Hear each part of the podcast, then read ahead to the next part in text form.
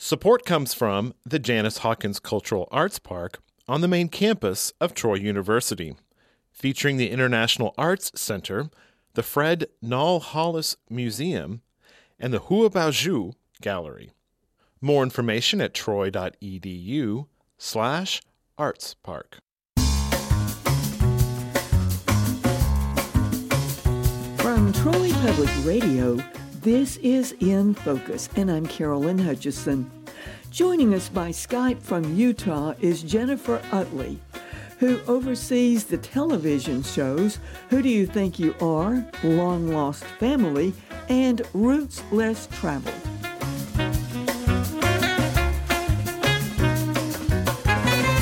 Jennifer Utley, who is Director of Family History Research at Ancestry, will hold workshops at the March 18th Spring Seminar of the Alabama Genealogical Society in Moody, Alabama. Well, Jennifer, we want to take a moment to welcome you to the state of Alabama. It's great to be here. Thanks for having me. We love your television shows, which you oversee. You have a huge responsibility. How do you balance it all? well, the good thing is, is usually not all of them are up and running at the same time. But you know, some of them take a lot more effort than others. Who do you think you are takes the most work? And if you think about it, it takes us about a thousand hours of genealogical research to put together the work for 42 minutes of television. That is unbelievable. Yeah, but it's fun because we get to dive into those trees and see what kind of fun things that we're going to find. I have been here at Ancestry for 25 years. I started in 97, and Ancestry used to be a publishing company. So I came in to run the publication of books, magazines, some newsletters. And then Ancestry decided they wanted to pivot out of the publishing industry.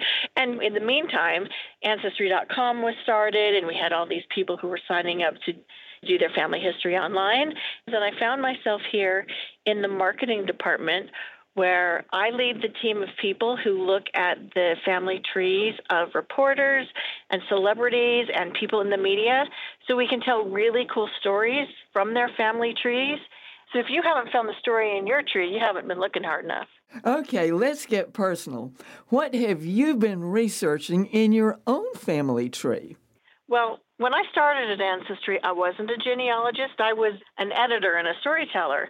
But you can't work here and not be bitten by the genealogy bug yourself. I was sitting in a genealogy conference and they were talking about DNA research. As I was thinking about it, I have one brother and my mother only has brothers who are living. They were talking about mitochondrial DNA. Now, mitochondrial DNA is passed to you from your mother's mother's mother's mother's. And so as I was sat there and I was thinking about it, I only had a brother. My mother only had brothers. My grandmother only had brothers. And so I'm thinking, do I know any women alive who can pass on the same mitochondrial DNA that I can? And that's where it hit me. So that's when I started really diving in, and I've been researching the descendants of my four time great grandmother to find all the women who can currently pass on the same mitochondrial DNA that I carry. Did any of this research surprise you about these grandmothers? Well, I was surprised that there were so few women on my mother's mother's mother's line. It took me a couple of years, but I finally found a family of four daughters who have the same mitochondrial DNA I do, and it turns out they live 10 minutes away from me. You mean in Utah? They're all in Utah? Yes, they were. Do you know why they came to Utah? Religion. They were Mormon converts, yeah.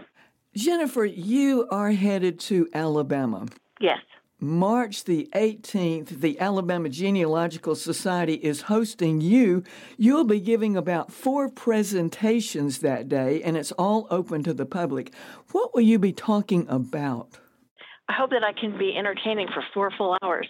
Um, the the first talk that I'm giving on is just using the power of ancestry to connect the dots in your stories because my whole team, I have a team of four genealogists here, and we're using Ancestry all day, every day. So it's really how we use Ancestry to build the family trees and the tips and the secrets that we can share with you there. So that's the first hour. And then I'm going to talk, do an hour about how DNA enhances your research, because these days, if you're not looking at your DNA, you're not looking at all the possibilities that you have to put together a really great family tree.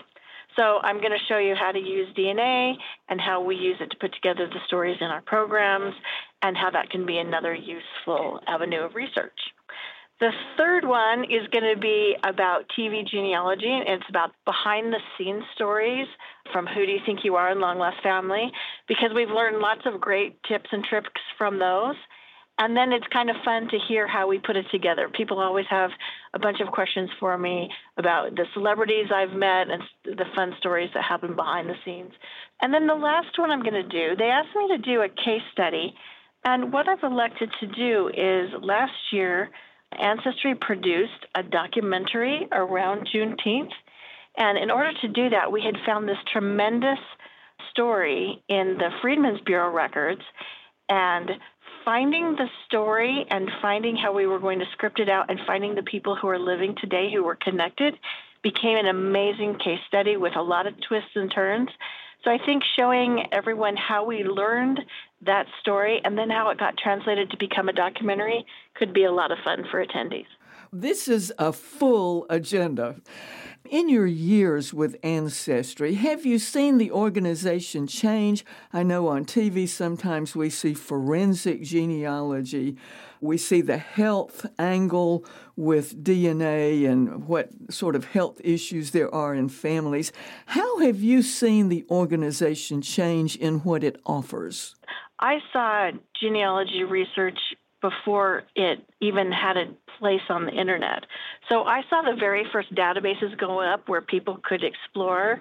You used to have to go to an archive and spin microfilm for a long time, and then all of a sudden you could use a database at your house.